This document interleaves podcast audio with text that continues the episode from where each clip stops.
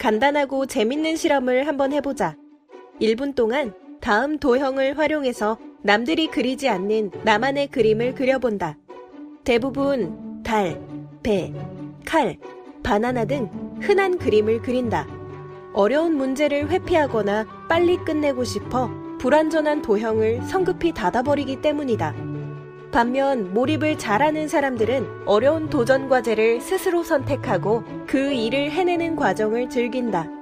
몰입은 자신이 하는 일에 깊이 빠져들어 시간의 흐름도 일상의 걱정거리도 심지어 나 자신도 잊게 되는 심리 상태를 말한다. 몰입할 수 있는 능력은 누구에게나 있지만 그 빈도와 강도는 사람마다 차이를 보인다. 이러한 차이가 창의적인 삶을 결정한다.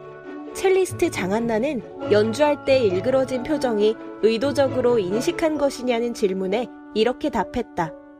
연주할 때면 그런 생각을 할 여유가 없어요. 음악에만 집중하는 거죠.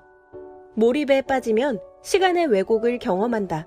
한두 시간 지난 것 같은데 반나절이 지났다거나 반대로 1초가 1분처럼 느껴지기도 한다.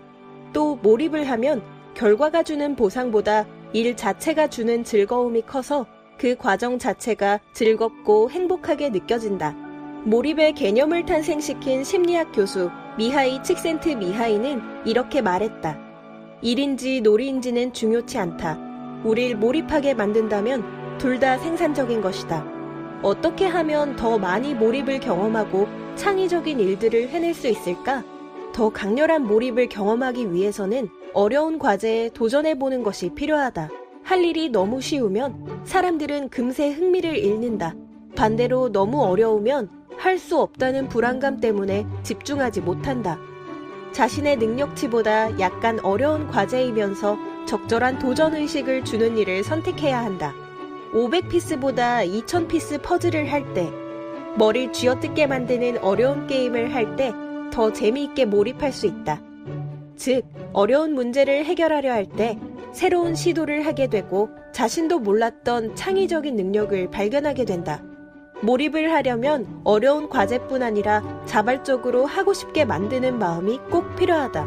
무언가에 깊이 빠졌던 경험을 떠올려 보라고 하면 어린 시절의 경험을 말하는 사람이 많다. 많은 사람들이 성인이 된 후에는 학점, 취업과 같은 미래에 대한 막연한 보상을 인생의 목적으로 삼는다. 몰입해서 새로운 일을 해내려면 돈이나 명예와 같은 외적 동기보다 내면에서 우러나오는 내적 동기에 집중해야 한다. 그 일을 해야겠다는 순수한 열정을 가지고 자신을 흥분시키는 도전적인 과제를 선택하는 것이다.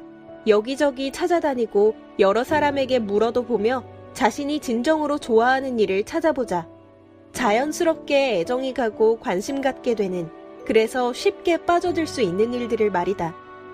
차곡차곡 몰입의 시간이 쌓여야만 삶에서 자신의 능력을 온전히 발휘할 수 있다.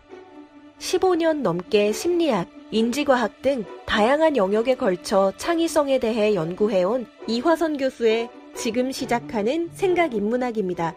저자는 세상에 없는 생각들을 펼쳐낸 혁신가들과 위대한 예술가들의 삶에서 발견된 공통적인 특성으로 관찰, 모방, 몰입, 실행, 함께 다섯 가지를 제시합니다. 머릿속 고정된 틀을 깨고 한 번도 하지 못한 새로운 생각을 탄생시키는 생각의 쓸모를 넓히는 방법은 무엇일까요? 우리가 늘 똑같은 생각만 하는 이유와 세상에 없는 생각을 만드는 다섯 가지 방법. 지금 시작하는 생각 인문학. 이 콘텐츠가 도움이 되었다면 구독과 좋아요를 눌러주세요.